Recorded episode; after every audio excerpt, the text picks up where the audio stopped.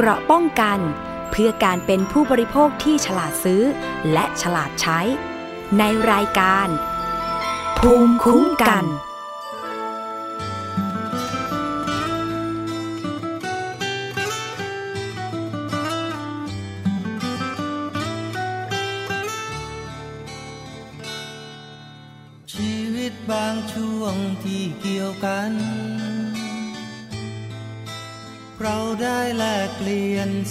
ความฝัน หลายครั้งหลายหน หัวใจไม่ตรงกัน แต่รู้กันต่างคนมีน้ำใจ เธอไม่ต้องนวลอย่างดวงจันทร์และฉันไม่ใช่ดวงตะวันฉา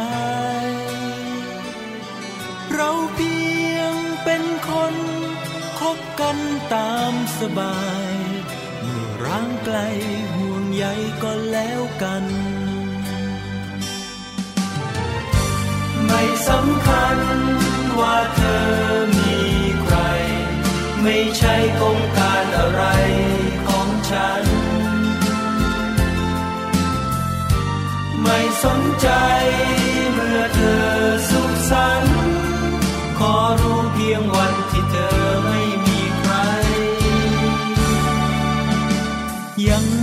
ประคองถ้าเธอล้มถ้าเธอลุกขึ้นยืนได้เองไว้ ขอรู้ขอเห็น ว่าเธอเดินเองได้ จะขอมองดูไกลๆ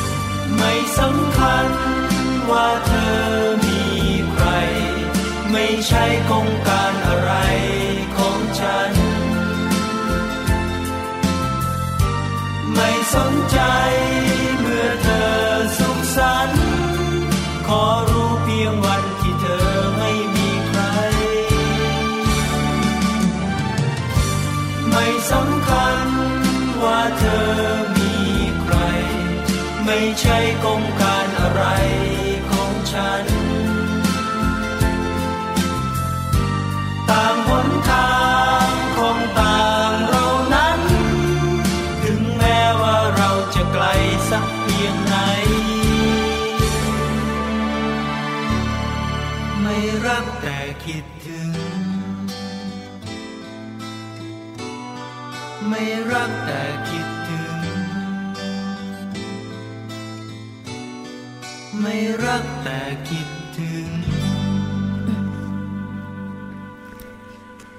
สวัสดีค่ะผู้ฟังคะต้อนรับคุณผู้ฟังเข้าสู่รายการภูมิคุ้มกัน รายการเพื่อผู้บริโภคกันอีกเช่นเคยนะคะ วันนี้ดิฉันชนะทิพไพรพงศ์ดำเนินรายการค่ะ ที่วิทยุไทย PBS www.thaipbsradio.com และตอนนี้นะคะเรามีแอปพลิเคชัน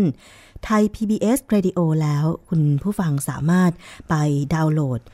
ติดตั้งในมือถือของคุณนะคะ ไม่ว่าจะเป็น Android หรือ iOS ค่ะติดตั้งฟรีไม่มี ค่าใช้จ่ายแต่อย่างใดนะคะ รับฟังกันได้ทุกที่ทุกเวลากับวิทยุไทย PBS ค่ะ และนอกจากนั้นท่านที่อยู่ในจังหวัดต่างๆ ไม่ว่าจะเป็น สุพรรณบุรีนะคะ ราชบุรี สมุทรสาครลำพูนกาลสินนะคะก็สามารถฟังจากวิทยุชุมชนที่เชื่อมโยงสัญญาณค่ะ สุพรรณบุรีฟังจากวิทยุชุมชนคนหนองยาไซนะคะ FM 107.5เมกะเฮิรตซ์ สมุทรสาครฟังจากวิทยุชุมชนปฐมสาคร FM 106.25เมกะเฮิรตซ์ค่ะ ที่ราชบุรีฟังจากวิทยุชุมชนวัดโพธิ์บัลลังก์ FM 103.75เมกะเฮิรตซ์ที่กาฬสินธุ์ฟังจากวิทยุชุมชนคนเขาวง FM 89.5เมกะเฮิรตซ์ที่ลำพูนฟังได้จาก 2 อำเภอนะคะ ก็ได้แก่ วิทยุชุมชนคนเมืองลี้ FM 103.75เมกะเฮิรตซ์ที่ อำเภอทุ่งหัวช้างค่ะ ฟังจากวิทยุชุมชน เทศบาลทุ่งหัวช้าง FM 106.25เมกะเฮิรตซ์นะคะ ก็ต้องขอบคุณทุกสถานีด้วยที่เชื่อมโยงสัญญาณรายการกัน พูดคุยกันสำหรับในประเด็นวันนี้นะคะ จริง ๆ แล้ว มีประเด็นรถสี่ล้อแดงที่เชียงใหม่ค่ะ ใครเคยไปใช้บริการแล้วบ้าง อย่างที่ฉันนี่เป็นคนลำพูนนะคะ ใช้บริการตั้งแต่สมัยเด็กๆเลย ตอนนั้นเนี่ยค่าบริการเริ่มต้น โบกรถแดงรอบเมืองเชียงใหม่ที่หนึ่งก็เริ่มต้น 5 บาท แต่ไปไกลหน่อยก็ 10 บาทอะไรอย่างเงี้ยนะคะ นี่มัน 20 ปีมาแล้ว แต่ว่าตอนนี้ค่ะ มีปัญหารถสี่ล้อแดงเชียงใหม่ซึ่งเมื่อก่อนเราก็ไม่เคยที่จะคิดถึงเนาะว่า การให้บริการรถสาธารณะเนี่ยจะต้องมีกำหนดเกี่ยวกับเส้นทางที่ให้บริการ เช่น รถเมล์ในกรุงเทพใช่ไหมคะ อนุสาวรีย์ชัยถึงรามคำแหงอะไรอย่างเงี้ย แต่รถสีล้อแดงเชียงใหม่เป็นรถสาธารณะที่พิเศษมากๆ คือ จะว่าแท็กซี่ก็ไม่ใช่ เพราะไม่มีมิเตอร์ จะว่ารถประจำทางก็ไม่ใช่ เพราะไม่ได้วิ่งประจำทาง คือวิ่งไปรอบเมืองเชียงใหม่ เขาเรียกว่ารถรอบเวียงอะนะคะ แต่ว่าตอนนี้มันเริ่มมีปัญหาคือ พอเชียงใหม่มีนักท่องเที่ยวไป เที่ยวกันมากขึ้นเนี่ยนะคะ ทั้งไทยแล้วก็ต่างชาติเนี่ย ก็เกิดปัญหาว่า ผู้โดยสาร รถสีล้อแดงถูกเรียกเก็บค่าบริการที่ ไม่สมเหตุสมผลคือแพงเกินจริง ถ้าเป็นนักท่องเที่ยวที่ไม่ได้รู้ระยะทางว่าจากจุดที่ตัวเองจะไปถึงจุดหมายเนี่ยนะคะ ระยะทางกี่กิโลเมตรเนี่ยบางคนก็อาจจะโดนเรียกเก็บค่าโดยสารที่แพงมากๆ จนกลายเป็นเรื่องเป็นราวมีการแชร์ต่อกันในสื่อสังคมออนไลน์หลาย ๆ ช่องทางเลยนะคะ ทีนี้มันก็นำมาสู่การแก้ไขปัญหา ว่าจะจัดระเบียบรถสีล้อแดงเชียงใหม่อย่างไรเพื่อไม่ให้เอาเปรียบผู้โดยสารแล้วก็วิ่งอย่างปลอดภัย ล่าสุดนี้นะคะเห็นมีข่าว เกี่ยวกับการจัดระเบียบรถสี่ล้อแดง บอกว่ามีเดทไลน์หรือกำหนดเส้นตายแล้วนะว่า วันที่ 30 สิงหาคม 2560 นี้เนี่ยจะต้องจัดระเบียบรถสี่ล้อแดง 2,345 คัน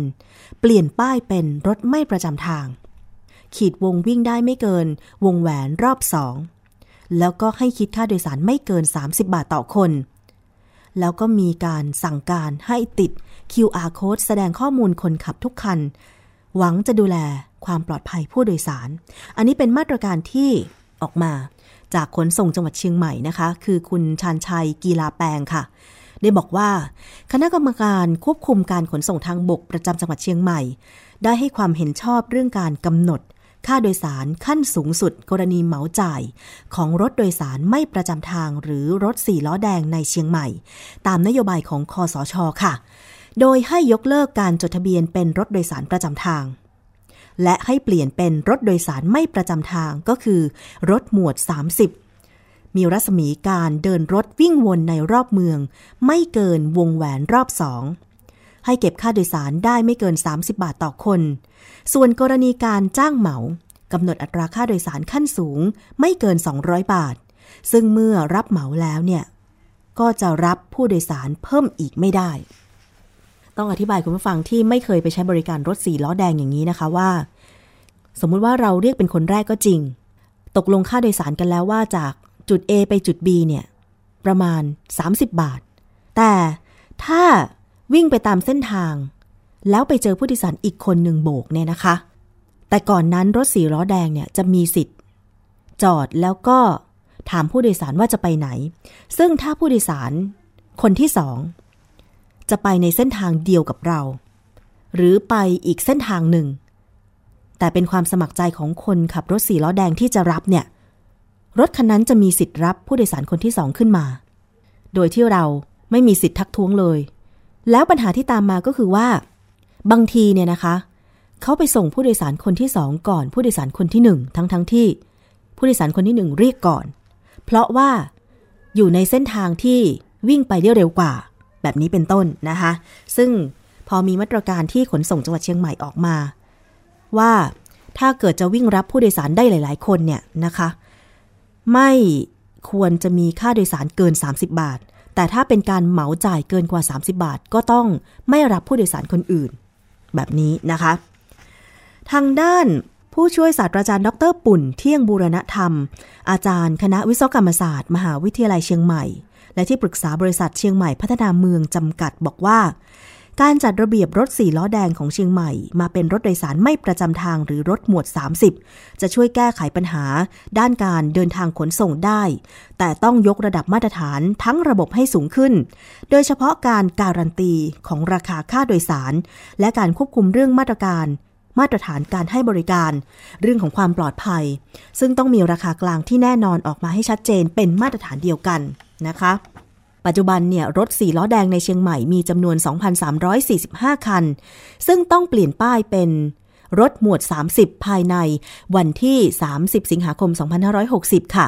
โดยขณะนี้ดำเนินการไปแล้วกว่า 400 คัน สำหรับคนขับทุกคนจะต้องผ่านการอบรม และการทำป้าย QR code ติดไว้ที่ภายในรถ เพื่อแสดงข้อมูลเกี่ยวกับคนขับรถ เบอร์โทรศัพท์ ทะเบียนรถ อัตราค่าโดยสาร และรัศมีการเดินรถ เพื่อให้เป็นระบบการบริการที่มีมาตรฐานและเพื่อความปลอดภัยของผู้โดยสารค่ะ ขณะเดียวกันเนี่ยผู้โดยสารสามารถติชมและให้คะแนนบริการได้ด้วย ซึ่งเป็นความพยายามในการกระตุ้นการบริการของรถสี่ล้อแดงเชียงใหม่ ในส่วนของบริษัทเชียงใหม่พัฒนาเมืองมองว่า ระบบขนส่งสาธารณะของเชียงใหม่ เป็นปัญหาเร่งด่วนที่ต้องแก้ไข และกำลังมองหา business model ที่เป็นทางออกของรถสี่ล้อแดง ที่มีจำนวนมากกว่า 2,000 คัน ให้มีระบบมาตรฐาน ในการบริการขนส่งได้อย่างแท้จริง คือที่ผ่านมามันก็มีอีกกรณีหนึ่งก็คือ คนขับรถสี่ล้อแดง มีปัญหากับคนขับ Uber แล้วก็ Grab Taxi ที่ ที่ว่ามีการไปล่อซื้อ ล่อใช้บริการ Grab Taxi แล้วก็ Uber ในจังหวัดเชียงใหม่จน เกิดกรณีพิพาทต้องแจ้งความกับตำรวจกันเลยทีเดียวนะคะ แล้วก็ทางด้านคนขับรถสีล้อแดงเองก็พยายามรวมกลุ่มกัน ที่จะเสนอทางออกให้กับขนส่งเชียงใหม่ ไม่ว่าจะเป็นการทำแอปพลิเคชันเรียกสีล้อแดงอะไรอย่างเงี้ย คือเขาเสนอมานะคะแต่ว่าทีนี้ ล่าสุดทางขนส่งเชียงใหม่ก็ออกมาตรการมาแบบนี้นะคะเพราะฉะนั้นนักท่องเที่ยวที่จะไปเที่ยวเชียงใหม่ก็ขอให้ทราบโดยทั่วกันค่ะว่า ตั้งแต่ 30 สิงหาคม 2560 นี้เนี่ยถ้าคุณไปใช้เรียกรถสี่ล้อแดงเชียงใหม่ ถ้าวิ่ง ในเมืองแล้วก็ไม่เกินถนนวงแหวนรอบสองเดี๋ยวนี้ก็คงจะดูแผนที่ได้ง่ายๆนะคะจาก Google Map ว่าเส้นไหนเป็นเส้นไหนนะคะเพราะฉะนั้นถ้าคุณจะเดินทางกรุณาเปิด Google Map ไว้ก่อน เราจะได้รู้ว่ารถสีล้อแดงเนี่ยวิ่งในระยะทางที่ขนส่งเชียงใหม่กำหนดหรือไม่นะคะก็คือไม่เกินวงแหวนรอบ 2 และต้องเก็บค่าโดยสารไม่เกิน 30 บาทต่อคน แต่อันนี้เป็นค่าโดยสารขั้นสูงสุดที่กำหนด เพราะฉะนั้นจะต้องมีราคาถูกกว่านี้ถ้าเดินทางไม่ไกล มีน้องๆบางคนที่กลับมาเล่าให้ฟังค่ะ ว่าไปเสียรู้รถแท็กซี่ที่สนามบินเชียงใหม่ ก็แค่จะเดินทางจากสนามบินเชียงใหม่ไปที่ห้างเซ็นทรัลแอร์พอร์ตเชียงใหม่ คือจริง ๆ แล้วมันไม่ไกลอะค่ะ เดินไปยังถึงเลย ถ้าอากาศไม่ร้อนเนาะ ไม่ถึง 2 กิโลเมตรด้วยซ้ำไป แต่โดนแท็กซี่ที่สนามบินเชียงใหม่ เรียกเก็บไปหลายร้อยบาท เพราะเขาบอกว่าไม่ได้เปิด Google Map แล้วก็โดนคนขับรถแท็กซี่คันนั้นเนี่ย บอกว่า โห มันไกลนะน้อง พี่ขอเท่านี้แล้วกัน มันร้อยกว่าบาทเลยนะ รู้สึกว่าร้อยยี่สิบหรือร้อยห้าสิบาทเนี่ย มันแพงมากเลยนะสำหรับระยะทางไม่ถึงสองกิโลเมตร คืออันนี้เป็นบางคันที่ไม่มีจรรยาบรรณจริง ๆ ของคนขับรถโดยสาร หลอกได้หลอก อะไรอย่างเงี้ย ซึ่งมันเป็นปัญหาที่ทำให้นักท่องเที่ยวเนี่ยเบื่อเชียงใหม่ รู้ไหมคะคนขับรถสี่ล้อแดงแล้วก็คนขับแท็กซี่เชียงใหม่นะคะมันเป็นปัญหาที่แบบ พอเขามารู้ทีหลังเนี่ยเขาเสียความรู้สึก เพราะฉะนั้นเนี่ยถ้าคุณอยากให้คนไปเที่ยวเชียงใหม่เยอะๆ คุณต้องสร้างความประทับใจในการให้บริการรถสาธารณะ ต้องเป็นมาตรฐานเดียวกัน เพราะว่าการเก็บค่าโดยสารเกินกว่าที่ความเป็นจริงมันเป็น แบบไม่เป็นธรรมเนี่ยถ้าคุณไปโดนในพื้นที่อื่นบ้าง คุณจะรู้สึกอย่างไร เพราะฉะนั้นอยากให้คิดถึงใจเขาใจเรา เพราะว่าไม่ได้รวยในครั้งเดียวหรอกค่ะ ดิเชื่อดิฉันนะคะ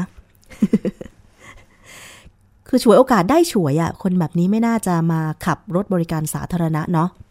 พอขนส่งพอทางการเขาออกมาควบคุมก็ พยายามต่อต้านพยายามประท้วงโวยวาย พอมีทางเลือกให้ผู้โดยสาร ได้เลือกใช้อย่างเช่น Uber หรือ Grab Taxi เนี่ย ก็ไปล่อจับเขา อย่างเมื่อวันก่อนก็มีกรณีที่แท็กซี่ของพัทยา ไปขับรถ สะกดรอยตาม Uber ที่พัทยา แล้วมีการวิทยุ บอกเครือข่ายแท็กซี่พัทยาให้ขับรถติดตามนะคะ แต่โชคดีที่ Uber คันนั้นเนี่ย ไปเจอด่านตำรวจ แท็กซี่พัทยาบอกให้ตำรวจช่วยตรวจสอบ Uber คันที่ขับหน่อย คุณผู้หญิงคนที่ขับ Uber คันนั้นเนี่ย ยอมเสียค่าปรับ 2,000 บาท แล้วก็ผู้โดยสารที่เป็นชาวต่างชาติก็ต้องลงจากรถ เพื่อไปใช้บริการรถแท็กซี่ที่จดทะเบียนอะไรอย่างเงี้ย มันเป็นภาพสะท้อนของปัญหาที่ว่า ถ้ารถบริการสาธารณะที่อยู่ในระบบการจดทะเบียนให้บริการดี ทุกคัน ไม่มีนอกลู่นอกทางไม่โกง ราคาค่าโดยสาร พูดจาดีให้บริการดีเนี่ย ดิฉันเชื่อว่า คนก็อยากจะใช้บริการน่ะนะคะแต่ดิฉันเองก็ไม่เคยใช้แท็กซี่ต่างจังหวัดหรอก เพราะว่ารถที่บ้านมารับ อันนี้อยากเข้าใจผิดนะ รถที่บ้านจริง ๆ นะคะ เพราะตอนนี้เนี่ยมันมีบางกรณีที่ว่าแท็กซี่เข้าใจผิด หาว่าคนขับรถส่วนตัวเนี่ย พอไปรับชาวต่างชาติ หรือไปรับคนที่เดินทาง เช่นสนามบินเนี่ย หาว่าเป็น Uber หรือ Grab ถึงขั้นปิดล้อมถึงขั้นอะไรกันก็มีคุกคามอะว่าอย่างนั้น เพราะฉะนั้นเนี่ย ถ้ามาเกิดกับตัวเราเราจะรู้สึกอย่างไงใช่ไหมคะ อันนี้ก็ต้อง ฝากเป็นข้อคิดสำหรับคุณผู้ฟังทุกท่านไปด้วยนะคะเพราะว่าบางทีก็เลี่ยงไม่ได้ในการที่จะเดินทางไปในสถานที่ต่างๆ เพราะว่าไม่ใช่ทุกครั้งที่เราจะนำรถส่วนตัวไปใช่ไหมคะมันเป็นความจำเป็น เดี๋ยวมาคอยดูกันว่า การแก้ไขปัญหาของขนส่งจังหวัดเชียงใหม่เกี่ยวกับรถสี่ล้อแดงจะได้ผลหรือไม่นะคะ มาถึงรถตู้กันบ้างค่ะคุณผู้ฟัง ยังมีข่าวอุบัติเหตุกันต่อเนื่องเลยนะ อย่างเมื่อประมาณวันที่ 13 มิถุนายนที่ผ่านมา ก็มีอุบัติเหตุรถตู้ โดยสารชนกับรถกระบะ ที่หน้าตลาดใหม่เขาชะกัน บนถนนสาย จันทบุรีสะแก้วตำบลเขาชะกัน ช่วงเช้ามืดเลยทีเดียวนะคะ แล้วทำให้เหตุการณ์ครั้งนั้นเนี่ยมีผู้เสียชีวิตและบาดเจ็บหลายราย เสียชีวิต 4 ราย บาดเจ็บ 13 ราย ทางตำรวจนะคะ ไปสอบที่เกิดเหตุ ปรากฏว่าเป็นรถตู้โดยสารยี่ห้อโตโยต้าคอมมิวเตอร์ เป็นทะเบียนป้ายเหลืองนะคะ ไปชนกับรถกระบะอีซูซุที่จังหวัดจันทบุรี มีข่าวเศร้าเพิ่มขึ้นจากที่เสียชีวิตในที่เกิดเหตุ 4 ราย ปรากฏไปเสียชีวิตเพิ่มอีก 2 รายเป็น 6 ราย คนขับรถตู้ คันนั้นก็เสียชีวิตด้วย แล้วก็มีผู้โดยสารหญิงซึ่งเป็นชาวเวียดนาม คือตรงนี้เนี่ย สอบสวนเบื้องต้นบอกว่าคนขับรถตู้คือนายรพีพัฒน์ขับรถตู้นำผู้โดยสาร 14 คนจากตัวเมืองสะแก้ว เพื่อเดินทางไป ด่านบ้านแหลมจังหวัดจันทบุรี ไปถึงจุดเกิดเหตุที่เขาชะกันเนี่ยรถเสียหลักพุ่งข้ามเกาะกลางถนนไปชนกับรถกระบะฝั่งตรงข้าม คาดว่าเกิดจากอาการหลับใน อันนี้สาเหตุเบื้องต้นนะคะคิดว่า การสืบสวนสาเหตุ แท้จริงเนี่ยต้องดูว่าการพักผ่อนของคนขับรถตู้เนี่ยเป็นยังไงด้วย นี่เป็นรถตู้อีกสายหนึ่งที่เกิดอุบัติเหตุบ่อยมากก็คือรถตู้สายตะวันออก ไม่ว่าจะเป็นชนบุรีจันทบุรีระยองเนี่ย สิ่งหนึ่งที่ถูกพูดถึงก็คือการขับรถเร็วของคนขับรถตู้สายตะวันออก ดิฉันเคยวิ่งไปภาคตะวันออกนี่แหละ เห็นรถตู้บางคันเนี่ยนะคะวิ่งแซงซ้ายลงไหลทางก็มี เหตุผลก็เพราะเพื่อทำรอบก็คือวิ่งให้ได้รอบเยอะๆ ซึ่งจริงแล้วเนี่ย ความสามารถในการขับขี่ของคนคนหนึ่งเนี่ยตามที่เขามีการวิเคราะห์วิจัยกันมาก็คือ ครั้งละไม่เกิน 2 ชั่วโมงต้องพักสายตาใช่ไหมคะ แต่ระยะทางจากกรุงเทพไปจันทบุรีเนี่ยมันก็หลายร้อยกิโลเกินกว่า 200 กิโลเมตร ใช่ไหมคะ แต่ทีนี้ใช้เวลาขับบางทีอาจจะนานกว่า 2 ชั่วโมง เพราะว่ารถมันติด เพราะฉะนั้นเนี่ยจึงอาจจะเป็นไปได้ว่าการขับรถเนี่ยเกิดอาการเหนื่อยล้า เพิ่มรอบ พอเหนื่อยล้าก็เกิดอาการหลับใน มันไม่ได้เป็นผลดีเลยนะคะ เพราะว่าถ้ายิ่งขับรถตู้ทุกวันทุกวันไม่มีวันพักเลยเนี่ย มันก็จะล้าเร็วกว่าปกติด้วย สังเกตเราเถอะค่ะ เวลาทำงานติดต่อกัน 7 วันเนี่ย แทบจะลุกไม่ขึ้นก็มีบางทีนะคะ ถ้างานหนักๆช่วงหนักๆ เพราะฉะนั้นเรื่องของรถตู้สาธารณะยังเป็นปัญหาที่แก้ไขไม่ได้เลย กับอุบัติเหตุที่เกิดขึ้น อย่างเมื่อวานก็รู้สึกว่ามี อุบัติเหตุรถตู้ที่รังสิตเกิดอุบัติเหตุอีกนะคะสายนี้ก็เหมือนกัน เป็นสายหนึ่งที่อุบัติเหตุบ่อยมาก เพราะว่าไม่แน่ใจเหมือนกันว่า นโยบายที่ทางการ กรมการขนส่งทางบกออกไปเนี่ยนะคะจะทำให้ผู้ประกอบการรถตู้โดยสารสาธารณะทุกสายเนี่ยได้ตระหนักกันดีหรือเปล่า โดยเฉพาะเรื่องของการขับรถเร็วแล้วก็เพิ่มรอบ ก็น่าเห็นใจนะคะ เพราะว่า บางทีผู้โดยสารก็มีความต้องการใช้บริการกันมาก แต่ว่ารถตู้ที่ได้รับการจดทะเบียน อาจจะไม่เพียงพอ จึงต้องมีการสั่งให้คนขับเพิ่มรอบ อย่างเช่น ปกติให้วิ่งได้วันละสองรอบ อาจจะต้องเพิ่มรอบเป็นสี่รอบ คนขับก็ไม่ได้พัก เวลากินข้าวก็แทบจะไม่มี ยิ่งรถติดไม่ต้องพูดถึงว่าเข้าห้องน้ำยังไงอะไรอย่างเงี้ยนะคะ มันก็สะสมกันมา หวังว่า เหตุการณ์ทุกเหตุการณ์ที่เกิดขึ้นกับรถโดยสารสาธารณะ โดยเฉพาะอุบัติเหตุรถตู้เนี่ยนะคะ จะเร่งทำให้กรมการขนส่งทางบกกระทรวงคมนาคมเนี่ยออกมาตรการโดยเร็ว ไม่เฉพาะการติดตั้ง GPS เพื่อตรวจสอบพฤติกรรมการขับรถ แต่ว่าจะต้องมีความเข้มงวด เฉพาะหน้าที่จะป้องกันไม่ให้คนขับ รถตู้สาธารณะเนี่ยได้กระทำผิดอีก ไม่ว่าจะเป็นขับรถเร็วแซงซ้ายป่ายขวาอะไรอย่างเงี้ยยังเห็นกันเป็นประจำ ขับจี้คันหน้าบ้างอะไรบ้าง ทั้งๆทที่ก็เห็นอยู่ว่ารถคันหน้ามันติดอะนะ มันไปไม่ได้อะแต่มันเหมือนกลายเป็นแบบ นิสัยของคนขับรถตู้ไปแล้วว่าฉันจะต้องไปเร็วที่สุดบนท้องถนนอะไรอย่างเงี้ย พอเกิดอุบัติเหตุมามันก็สูญเสีย บางทีคนขับรถตู้ก็ตาย แถมผู้โดยสารก็ได้รับบาดเจ็บหรือเสียชีวิตอีก เหมือนทุกคนจะยอมรับชะตากรรม โดยที่ไม่ปรับปรุงแก้ไข ทั้งๆทที่ก็รู้อยู่ว่ากฎระเบียบเราก็ต้องทำตามใช่ไหมคะ แต่เราจะปล่อยอย่างนี้ไปได้ยังไง อันนี้ฝากเป็นการบ้านหรือว่าข้อคิดของทุกๆทท่านด้วยนะคะ ทั้งผู้ประกอบการจริง ๆ แล้วดิฉันเคยไปทำข่าว ผู้ประกอบการที่ประกอบการที่ดีก็คือ ไม่ออกนอกระเบียบของกรมการขนส่งทางบก ไม่พยายามที่จะเพิ่มรอบวิ่ง เพื่อให้ตัวเองมีไรายได้เยอะๆจนเป็นภาระหนักของคนขับแล้วก็ เกิดอุบัติเหตุตามมาอย่างเงี้ย ก็มีเหมือนกันแต่มันน้อย ส่วนมากที่เห็นอุบัติเหตุก็คือ ขับรถเร็วเพิ่มรอบ ขับรถเร็วเพิ่มรอบหลับในอะไรอย่างเงี้ย ก็รู้อยู่สาเหตุมันคืออะไรแล้วทำไม ถึงไม่ปรับปรุงอันนี้น่าคิดนะคะ คุณผู้ฟัง เอาละค่ะช่วงนี้พอพักรายการกันครู่หนึ่งเดี๋ยวช่วงหน้า ยังมีเรื่องอื่นมานำเสนอกันต่อกับรายการภูมิคุ้มกันฟังเพลงกันก่อนนะคะ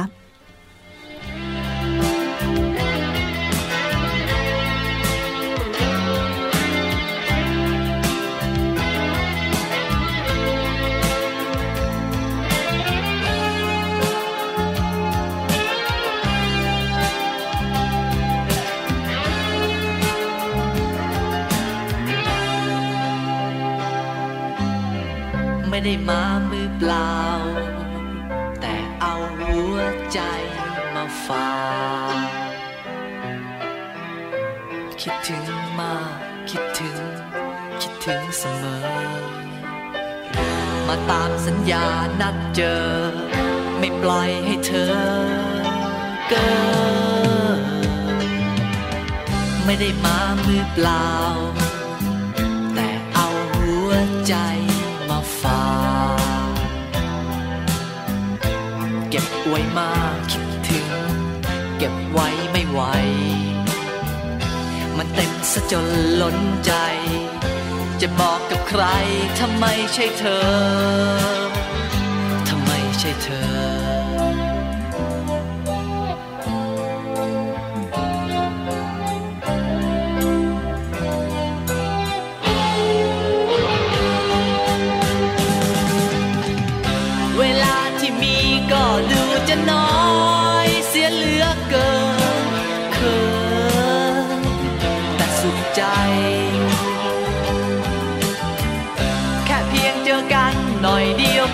า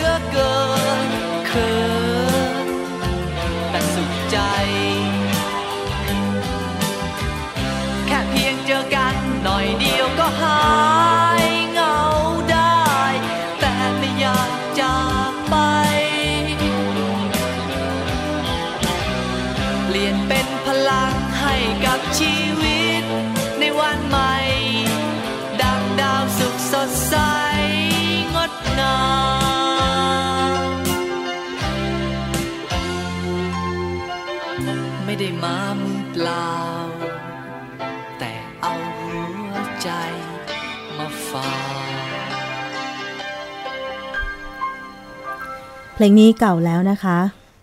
จำได้กันหรือเปล่า ไม่ได้มามือเปล่าของคุณปฐมพรปฐมพรนั่นเองค่ะ เลือกเพลงเก่าๆย้อนวัยมาให้ฟังกัน ก็ดีไปอีกแบบนะคะ จะได้รำลึกถึงความหลังกันนะคะกับช่วงเวลาของรายการภูมิคุ้มกันค่ะ วันนี้ก็อยู่เป็นเพื่อนกันที่วิทยุไทย PBS www.thaipbsradio.com และทางสถานีวิทยุชุมชนที่เชื่อมโยงสัญญาณนะคะ ช่วงหน้าฝนบางทีสุขภาพร่างกาย ก็อาจจะไม่ค่อยดีกันบ้างนะคะต้องขออภัยด้วย เพราะว่าฝนมาเยือนบางทีก็ตากฝน บางทีก็ติดต่อกันมาจากเพื่อนๆในที่ทำงานอะไรอย่างเงี้ยนะคะยิ่งถ้าเป็นที่ทำงานเป็นสถานที่ปิดเป็นห้องแอร์คนหนึ่งป่วยเนี่ย เดี๋ยวอีกคนถัดมาเนี่ย ก็ป่วยตาม ถ้าเราไม่มีภูมิคุ้มกัน แต่บางทีการป่วยเนี่ยก็ทำให้เราสร้างภูมิคุ้มกันขึ้นมาใหม่ได้ เช่น บางคนไม่เคยป่วยเลยเนี่ย มันก็เหมือนแบบพอป่วยหนักทีนึงเนี่ยก็หนักเลยอะไรอย่างเงี้ยนะคะ ปีหนึ่งอาจจะเจ็บป่วยไม่สบายเป็นไข้เป็นหวัดสักครั้งหนึ่งอย่าให้เกินกว่านี้แล้วกันนะคะแต่ถ้าเมื่อใดก็ตาม ที่เกิดอาการเจ็บป่วยขึ้นมา แสดงว่าร่างกายต้องการการพักผ่อนเพื่อซ่อมแซม ร่างกายส่วนที่สึกหรอ เคยได้ยินเคยได้เรียนสมัยเด็ก ๆ ใช่ไหมคะแล้วบางทีแต่ละคนเมื่อป่วยเนี่ยก็จะมีวิธีการ เยียวยารักษาไม่เหมือนกัน แต่ส่วนของดิฉันเนี่ยนะคะ เวลาป่วยเจ็บคอ เป็นไข้ไม่สบายปุ๊บเนี่ย อย่างหนึ่งที่ต้องทำก็คือ ต้องกินข้าวต้มและน้ำส้ม อันนี้เป็นเหมือนความเคยชิน สมัยเด็กๆอ๋ออีกเมนูหนึ่งก็คือต้องกินขนมปัง เพราะว่าสมัยเด็กๆอะ่ะ เวลาไม่สบาย คุณพ่อมักไปซื้อขนมปังมาให้กิน มันเหมือนเป็นแบบอาหารที่ทานง่ายอย่างนั้นอะประมาณนั้นนะคะ ก็เลยติดนิสัยว่าถ้าป่วยปุ๊บเนี่ย หนึ่งต้องกินสองแล้วเมนูก็คือข้าวต้มหรือโจ๊ก น้ำส้ม ถ้าเป็นคั้นสดได้ก็ดี แล้วก็ขนมปัง อันนี้ต้องมีติดไว้เลยนะคะ แล้วก็ต้องกินยา ไม่ได้เลย จะปล่อยให้ตัวเองป่วยแบบไม่กินยาอะไรอย่างเงี้ยไม่ได้เลย เพราะฉะนั้นคุณพ่อคุณแม่ควรจะสอนเด็กๆด้วยนะคะว่า การกินยาไม่ใช่สิ่งที่ยากเย็นอะไรเลยบางทียาเด็กมันอาจจะมีรสแปลกๆ ไปจากอาหารปกติ ทำให้เด็กไม่ชอบกินยาอะไรอย่างเงี้ย กลายเป็นความฝังใจว่าโตมาเวลาป่วยก็ไม่กินยา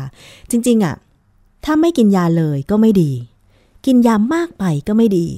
กินตามอาการกินตามแพทย์สั่ง อย่าไปซื้อยากินเองนะคะ ต้องไปหาหมอหรือให้เภสัชกรเขาจ่ายยามาให้ เพราะว่าเขาจะรู้ดีที่สุดเพราะว่าเขาร่ำเรียนมาทางนี้ใช่ไหมคะ อย่าไปซื้อยากินเองเลยนะคะ อย่างน้อยๆ เนี่ย ต้องไปพบเจ้าหน้าที่สาธารณสุขที่อยู่ สถานีอนามัย ในหมู่บ้านในตำบลนนั้นก่อน หรือโรงพยาบาลประจำอำเภอก่อน การซื้อยากินเอง เช่น ปวดหัวตัวร้อนอะไปละยาแก้ปวดอะไรอย่างเงี้ยบางทีมันอาจจะไม่ถูกกับอาการที่เราเป็นก็ได้ เราอาจจะเป็นหนักมาก แต่เราไปกินยาที่แก้ไขได้เบาๆ อะไรอย่างเงี้ย มันก็กลายเป็นว่าไม่หายแล้วสิ้นเปลืองอีกต่างหากนะคะ และสิ่งที่ตามมาก็คืออันตรายกับตัวเราเองด้วย เพราะกินยาอะไรก็ไม่รู้ มาถึงอีกเรื่องหนึ่งค่ะ เตือนสำหรับทั้งคุณผู้หญิงคุณผู้ชายเลยเนาะโฟมล้างหน้าใช้กันในชีวิตประจำวัน มีหลายยี่ห้อมาก ทั้งผลิตในไทยและนำเข้าจากเมืองนอก และมีหลายชนิดหลายประเภท ทั้งโฟมเนื้อเนียน แล้วก็โฟมที่ผสมเม็ดบีดคือเม็ดเล็กๆ เนี่ย เมื่อก่อนเราคงเคยได้ยินโฆษณาโฟมเม็ดบีดว่าสามารถที่จะแบบนวดหน้า แล้วก็ทำความสะอาดหน้าได้ล้ำลึกทำให้ใบหน้าสะอาดหลังล้าง ประมาณนี้นะคะ ผิวสุขภาพดีอะไรอย่างเงี้ยประมาณนี้ นี่คือคำโฆษณาที่เราเคยได้ยินได้ฟังมาเกี่ยวกับ โฟมล้างหน้าผสมเม็ดบีดตอนนี้มีข้อมูลออกมาใหม่ค่ะคุณผู้ฟัง ดิฉันนำเรื่องมาจากนิตยสารฉลาดซื้อซึ่งเขาไปสำรวจโฟมเม็ดบีดที่วางขายในท้องตลาดเมืองไทย แล้วก็มีข้อมูลที่น่าสนใจ ฟังกันให้ดีนะคะ เขาบอกว่าเลิกใช้โฟมล้างหน้าที่ผสมเม็ดบีดกันเถอะ เพราะอะไร ผลิตภัณฑ์ทำความสะอาดผิวหน้าหรือว่าโฟมล้างหน้าหลายยี่ห้อเนี่ย มักจะนำเม็ดบีดหรือไมโครพลาสติก มาเป็นส่วนประกอบ มันคือไมโครพลาสติกนะคะ เพราะมีคุณสมบัติช่วยในการขัดหรือทำความสะอาด ล้างสิ่งสกปรกบนผิวได้อย่างดี ซึ่งแน่นอนว่าหลายคนชื่นชอบแล้วก็ใช้ประจำแต่รู้หรือไม่ว่าเม็ดบีด ไมโครพลาสติกเหล่านั้น สามารถส่งผลกระทบร้ายแรงต่อชีวิตและสิ่งแวดล้อมได้ค่ะ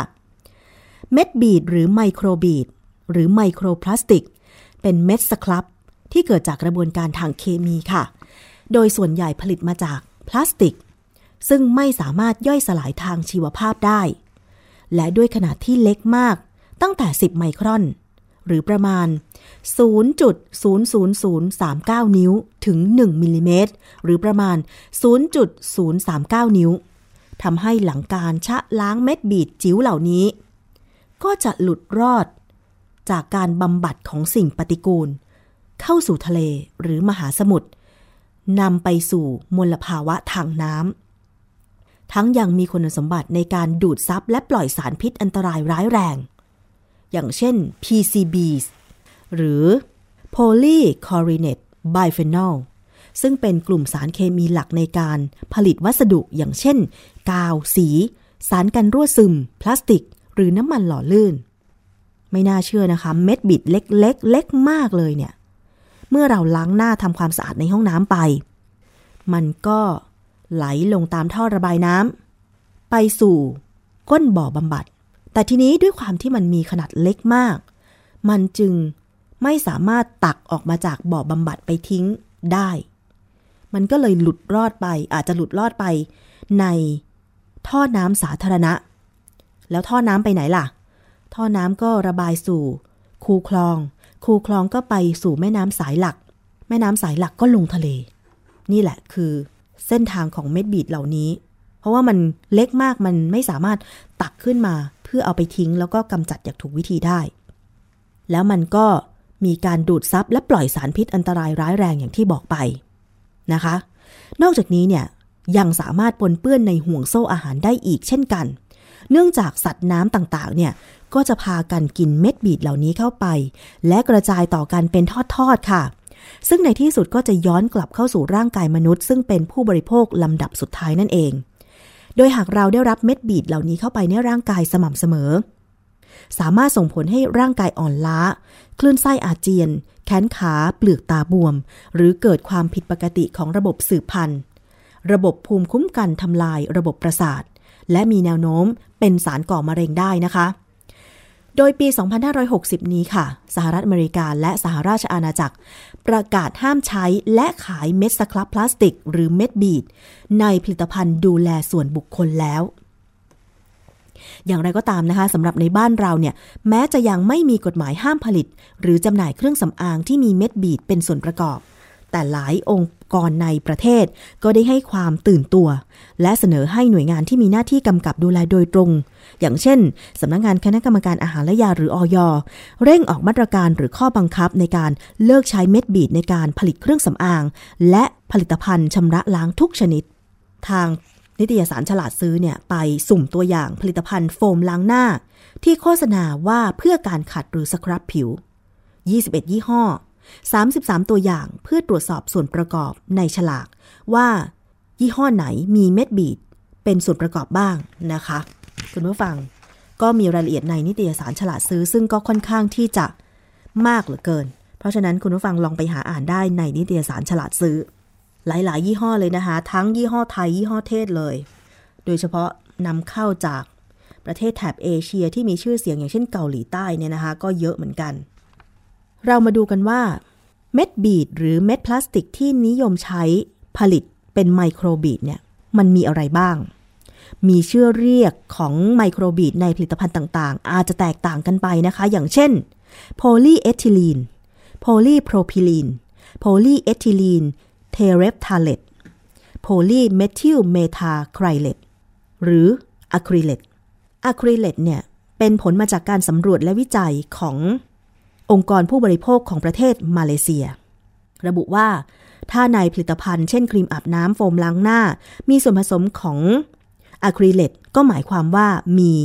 ไมโครพลาสติกเป็นส่วนประกอบ แต่ประเทศอื่นๆอาจจะเรียกแตกต่างกันไปอย่างที่ดิฉันกล่าวมา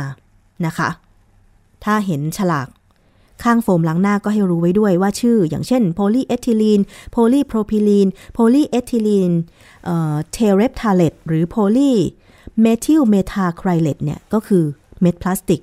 หรือสครับที่อยู่ในโฟมล้างหน้านั่นเองนะคะ ทีนี้มาดูคำแนะนำในการเลือกใช้สครับขัดหน้า ซึ่งผู้บริโภคอย่างเราเนี่ยสามารถสวยได้แบบรักโลกด้วยนะคะ ด้วยการร่วมมือกันเลิกใช้ผลิตภัณฑ์ที่มีส่วนประกอบของไมโครบีดแล้วก็หันมาเลือกใช้สครับที่ทำจากธรรมชาติ อย่างเช่นเมล็ดของพืชข้าวโอ๊ตเมล็ดแอปริคอตหรือถ้าเป็นแบบไทยๆก็อย่างเช่น เกลือหรือมะขามเปียกแทนจะดีกว่าค่ะ เพราะไม่ตกค้างในสิ่งแวดล้อมด้วยเป็นธรรมชาตินะคะ มีข้อสังเกตต่างๆ เกี่ยวกับ มล้างหน้าผสมไมโครพลาสติกเหล่านี้เนี่ยนะคะว่า ยี่ห้อต่างๆที่จดแจ้งขออนุญาตผลิตเป็นเครื่องสำอาง บางตัวอย่างมีปัญหา อย่างเช่น ยี่ห้อบูธสูตร33 and Wish Hustle ขออ่านย่อๆแล้วกันนะคะ ระบุว่าผลิตในไทยโดยบริษัท S&J Enterprise จำกัดมหาชน แต่เลขที่จดแจ้งบนฉลาก จัดอยู่ในหมวดสินค้านำเข้า มันไม่ตรงกับความเป็นจริง อันนี้คงจะต้องฝากเรื่องให้ออยช่วยตรวจสอบ ว่าตกลงผลิตในไทยหรือว่า เป็นสินค้านำเข้ากันแน่ ซึ่งมันจะต่างกันนะคะ ถ้าเป็นผลิตในไทย การควบคุมดูแลถึงโรงงานต้นต่อการผลิตเนี่ย ก็จะทำได้ง่ายกว่าผลิตจากต่างประเทศ ใช่ไหมคะเอาละค่ะนี่คือเรื่องของโฟมล้างหน้า ผสมเม็ดบีด ถ้ารู้แบบนี้แล้วก็คงจะต้องมาเลิกใช้กัน ใช้แบบธรรมดา ก็สะอาดเหมือนกันนะคุณผู้ฟัง บางคนอาจจะให้ความสำคัญกับผิวหน้ามากกว่าผิวกาย ก็เลยเลือกใช้ผลิตภัณฑ์ที่มัน มันดูเหมือนจะรักษาผิวหน้ามากกว่า มีความอ่อนโยนมากกว่า เพราะการใช้สบู่ก้อนบางที มันทำให้ผิวตึง ความเป็นกรดเป็นด่างมันไม่พอดีใช่ไหมคะ โดยเฉพาะคุณผู้หญิงที่ดูแลรักษาหน้า แต่ทีนี้ ก็มีคำกล่าวอีกแล้วค่ะว่า น้ำสะอาดนี่แหละดีที่สุด ในการที่จะล้างหน้าให้สะอาด แต่การใช้โฟม หรือสบู่ล้างหน้าเนี่ยมันทำให้สะอาดล้ำลึกยิ่งขึ้น เพราะว่าปัจจุบัน คนเราแต่งหน้า มันไม่สามารถใช้น้ำเปล่าล้างได้สะอาดหมดจดใช่ไหมคะ ก็ต้องใช้โฟมล้างหน้าเข้ามา ช่วยในการชำระล้าง แต่ถ้าจะให้สะอาดกว่านั้นคุณผู้ฟัง เราไม่ต้องใช้สครับขัดหน้า ที่มันผสมเม็ดบีดหรือไมโครพลาสติกหรอกค่ะ ถ้าคุณผู้หญิงท่านไหนแต่งหน้าเนี่ย ก็ต้องใช้น้ำมันหรือครีมที่มันล้างเครื่องสำอางออกก่อน เป็นการทำความสะอาดขั้นแรก เพื่อไม่ให้เครื่องสำอางเหล่านั้น อุดตันรูขุมขน แล้วถึงค่อยไปใช้โฟมแบบธรรมดานี่แหละ ล้างหน้า อันนี้ก็สะอาดหมดจดเหมือนกัน เป็นวิธีการแนะนำนะคะ อันนี้ดิฉันเอง พอทราบข้อมูลแบบนี้ก็คงจะต้อง เลิกใช้ โฟมผสมเม็ดบีดละค่ะ เพราะว่ามันเป็นพลาสติก ลองสังเกตนะคะว่าที่บ้านของคุณหรือที่คอนโดของคุณเนี่ย มันมีปัญหาเรื่องท่ออุดตัน แล้วก็ท่อบ่อบำบัดน้ำเสียเนี่ย อุดตันบ่อยหรือเปล่า บางทีมันอาจจะเป็นปัญหานี้ก็ได้ คือเราอย่ามองว่าเม็ดบีดมันเป็นแค่เม็ดเล็ก แค่ 0.039 นิ้ว แต่เมื่อมันมารวมกันเยอะ ๆ คุณผู้ฟัง ต่างคนต่างใช้ยิ่งคอนโดขนาดใหญ่อย่างเงี้ย ถ้าทุกห้องใช้แบบโฟมล้างหน้าเม็ดบีดแล้วห้องนึงก็ไม่ได้อยู่คนเดียวเนาะ อาบน้ำก็วันละต้องสองเวลา อันนี้ไม่แน่เหมือนกัน ว่าเม็ดบีดพลาสติกเหล่านี้เนี่ยมันหลุดลอดออกไปมากแล้วตั้งเท่าไหร่ มันทำให้ท่อ ภายในอาคารแล้วก็บ่อบำบัดของเราเนี่ย เต็มเร็วด้วยเนาะ อาจจะอุดตันก็ได้นะคุณผู้ฟัง เพราะว่าตามข้อต่อของท่อเนี่ยมันก็แบบบางทีมันก็มีซอก เม็ดบีดเหล่านี้ขนาดเล็กมันก็ไปอุดอุดอุดอุดอยู่แถวนั้นอะเพราะมันไม่ละลายน้ำนี่คะใช่ไหมคะ อันนี้ก็ต้อง ให้ข้อมูลรายละเอียดกัน เพื่อที่เราจะได้เลือกใช้ผลิตภัณฑ์ที่ถูกต้องเป็นประโยชน์กับตัวเรา และไม่ทำลายสิ่งแวดล้อมนะคะสำหรับโฟมล้างหน้าผสมเม็ด bead นี่คือช่วงเวลาของรายการภูมิคุ้มกันรายการเพื่อผู้บริโภคอ๋อคุณผู้ฟังมีอีกเรื่องหนึ่งก่อนจะไปเรื่องต่างประเทศ เรื่องของการจัดฟันแฟชั่น เมื่อหลายวันก่อน มีกระแสใน social network สื่อสังคมออนไลน์เกี่ยวกับ มีเด็กวัยรุ่น จะว่าวัยรุ่นก็ไม่เชิงยังเด็กๆ ยังวัยรุ่นตอนต้นอยู่นะคะเขาถ่ายทอด Facebook Live ที่ทำให้คนอึ้งเลยว่า ทำไปได้ยังไง คือเขาถ่ายทอด Facebook Live ในการจัดฟันแฟชั่นให้กับเพื่อน คืออันนี้เนี่ยเขาก็ออกมาบอกทีหลังว่า เป็นการทำเล่นๆ ไม่ได้จริงจัง ไม่ได้ทำจริงอะไรอย่างเงี้ยนะคะ แต่คลิปแรกที่มันออกมาเนี่ย มันสร้างความตกใจให้คนในสังคม แล้วก็มีเพจหมอแลบแพนด้าเนี่ยนำมาแชร์ พร้อมทั้งมีการระบุข้อความ บอกว่าทำไมลูกหลานเราเป็นอย่างนี้ วานหน่วยงานที่เกี่ยวข้องไปดูหน่อย เขาแซวอะค่ะสำหรับเพจหมอแลบแพนด้าเนี่ย คือในภาพเนี่ยคนหนึ่งเป็นเด็กยังตัดผมสั้นเกลียนๆอยู่เลยนะคะทำทีเป็นหมอฟันหรือทันตแพทย์ เอาเครื่องไม้เครื่องมือ เข้าไปในช่องปากของเพื่อนอีกคนหนึ่งที่นอนอยู่ เหมือนลักษณะการจัดฟันหรือทำฟัน แล้วก็มีการพูดตอบคำถามคนที่เข้าไปคอมเมนต์ มีประโยคหนึ่งที่น้องคนในคลิปนะคะ บอกว่า หากคนดูคลิปถึง 15 คน จะจัดฟันให้ฟรีหนึ่งคน และใครกลัวตายก็ออกไปเลยค่ะ ไม่แนะนำนะคะ มีคำพูดนี้ด้วยนะคะดิฉันได้ดูคลิปแล้ว แล้วก็เมื่อภาพและข้อความนี้เผยแพร่ออกไปเนี่ย ผู้คนจำนวนมากต่างตกใจ ที่เห็นการกระทำของเด็กกลุ่มนี้ เพราะนับเป็นเรื่องที่สุดอันตรายค่ะ แต่ว่าพวกเขากลับไม่เกรงกลัวภัยที่จะมาถึง พร้อมทั้งมีคอมเมนต์ต่างๆ เลยว่า แนะนำเลยผู้ปกครองเนี่ยควรจะเข้มงวดสอดส่องพฤติกรรมบุตรหลานของตัวเอง ก่อนที่จะเกิดเหตุสลดขึ้น เพราะว่าในคลิปเนี่ยมันไม่ได้แบบแค่ทำท่าทางจัดฟันธรรมดา มันถึงขั้นเอาเหมือนที่ครอบพลาสติกอะค่ะ ไปครอบปาก แล้วก็เอาเหมือนเครื่องมือของทันตแพทย์เนี่ยไปจิ้มจิ้มที่ฟันนะคะแล้วก็หันมามองกล้องเป็นระยะระยะ ว่าจะต้องทำยังไงโน่นนี่นั่นอะไรอย่างเงี้ยนะคะ สาเหตุที่ทำให้เด็กกลุ่มนี้กล้าจัดฟันเถื่อน คงเพราะว่าติดตามมาจาก Facebook Live จัดฟันเถื่อนที่เห็นกัน เด็กๆจึงนำมาลองบ้าง อาจจะเห็นว่าเป็นการหาเงินง่าย ๆ ที่มีอยู่ตามสื่อออนไลน์ ไม่ว่าหน่วยงานรัฐจะปราบปรามเท่าไหร่ก็ไม่หมด แล้วก็กลายเป็นความเชื่อแบบผิดๆในลักษณะนี้ จึงทำลงไป ถึงแม้ว่าเด็กกลุ่มนี้จะออกมาบอกว่าทำกันเล่นๆ แต่ถ้ามันไม่ได้มีกระแสสังคม เข้าไปคอมเมนต์เชิง ปราม เพื่อป้องกันไม่ให้เกิดเหตุว่า ถ้าเกิดเอาลวดเอาอะไรแยงเข้าไปในฟัน แล้วมันจะเกิดติดเชื้อเนี่ย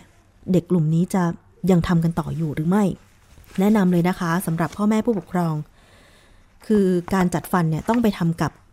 หมอฟันตัวจริง ทันตแพทย์ มีคำนำหน้าว่าทันตแพทย์ หมอผ่าตัดก็ทำไม่ได้นะคะ ก็คงทราบกันอยู่ จัดฟันแฟชั่น อย่าไปทำเพราะว่ามันไม่ใช่เหล็กที่เป็นเครื่องมือแพทย์ มันอาจจะติดเชื้อเป็นสนิมทำให้ฟันดีๆ เนี่ยเสียไปเลยก็มี ฝากเตือนกันเป็นประจำนะคะ ไม่ว่าจะเป็นอุปกรณ์จัดฟันหรือรีเทนเนอร์ที่เป็นอุปกรณ์ใส่หลังดัดฟันแล้วเนี่ย ก็ต้องได้รับบริการจากทันตแพทย์เท่านั้น ที่ผ่านมามีแลบบางที่ที่ รับทำเหล็กดัดฟันแล้วก็รีเทนเนอร์ให้กับคลินิกทันตกรรม แอบทำเอง แล้วโฆษณาทาง Facebook ทางสื่อสังคมออนไลน์ แล้วก็ใช้ดารามาโฆษณา บอกว่าดาราคนโน้นคนนี้ใช้รีเทนเนอร์จากแลบของดิฉันนะ เพราะฉะนั้นปลอดภัยแน่นอนเพราะเราทำส่งให้กับคลินิก ซึ่งมันอาจจะเป็นวัสดุทางการแพทย์จริง แต่ว่าคนใส่ให้เนี่ย ไม่ใช่ทันตแพทย์ไงคะ มันจะอันตรายตรงนี้แหละ อย่างที่คุณหมอฟันหลายคนมาเตือนกันว่า แม้แต่การพิมพ์ฟันของคนไข้เนี่ยแลบทำ retainer lab ทำอุปกรณ์ดัดฟันก็ไม่มีสิทธิ์ ที่จะใส่สารอะไรไปพิมพ์ฟันคนไข้ เพราะว่ามันเป็นสารของเหลวที่ ถ้าไม่ใช่ทันตแพทย์ไม่ได้ร่ำเรียนมาเนี่ยอาจจะหลุดลอดเข้าไปในคอของคนไข้ได้ อันนี้เตือนกันไว้นะคะ ซึ่งดิฉันคิดว่าคนที่คิดจะจัดฟันไม่ใช่แค่แฟชั่นเนี่ย ก็ไปใช้บริการที่คลินิกทำฟันอยู่แล้ว แต่มันจะมีบางคนที่อยากจะเท่ อยากจะให้เพื่อนชื่นชอบ ฟันตัวเองก็ไม่มีปัญหาแต่ อยากจะมีอีเล็ก สีฟ้าฟ้าชมพู สีส้ม ติดฟันไว้ เก๋ไม่ซ้ำใครอะไรอย่างเงี้ย มีบางคนที่คิดแบบนี้ อย่าไปทำนะคะ ถ้าไม่อยากมีฟันติดเชื้อ แล้วก็เป็นโรคอื่นๆตามมานะคะ เตือนกันไว้สำหรับอุปกรณ์ทำฟัน แล้วก็การทำฟันก็ต้องใช้บริการจากคลินิกที่หมอฟันตัวจริงทำให้นะคะ เอาละค่ะ ว่าจะไปที่เรื่องต่างประเทศติดกันไว้ก่อน กลับมาฟังกันใหม่ในครั้งต่อไปก็แล้วกันนะคะ ช่วงนี้ทิ้งท้ายกันด้วยเพลงนี้ก็แล้วกัน ขอบคุณมากสำหรับการติดตามรับฟัง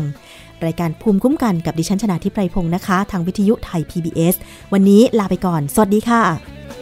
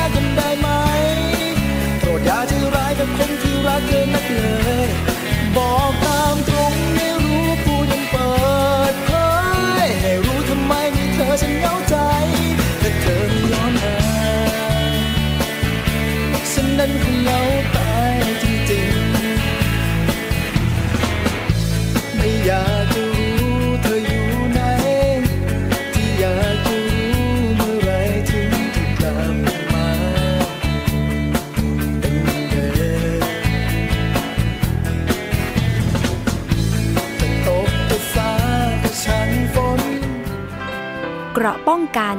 เพื่อการเป็นผู้บริโภคที่ฉลาดซื้อ และฉลาดใช้ ในรายการ ภูมิคุ้มกัน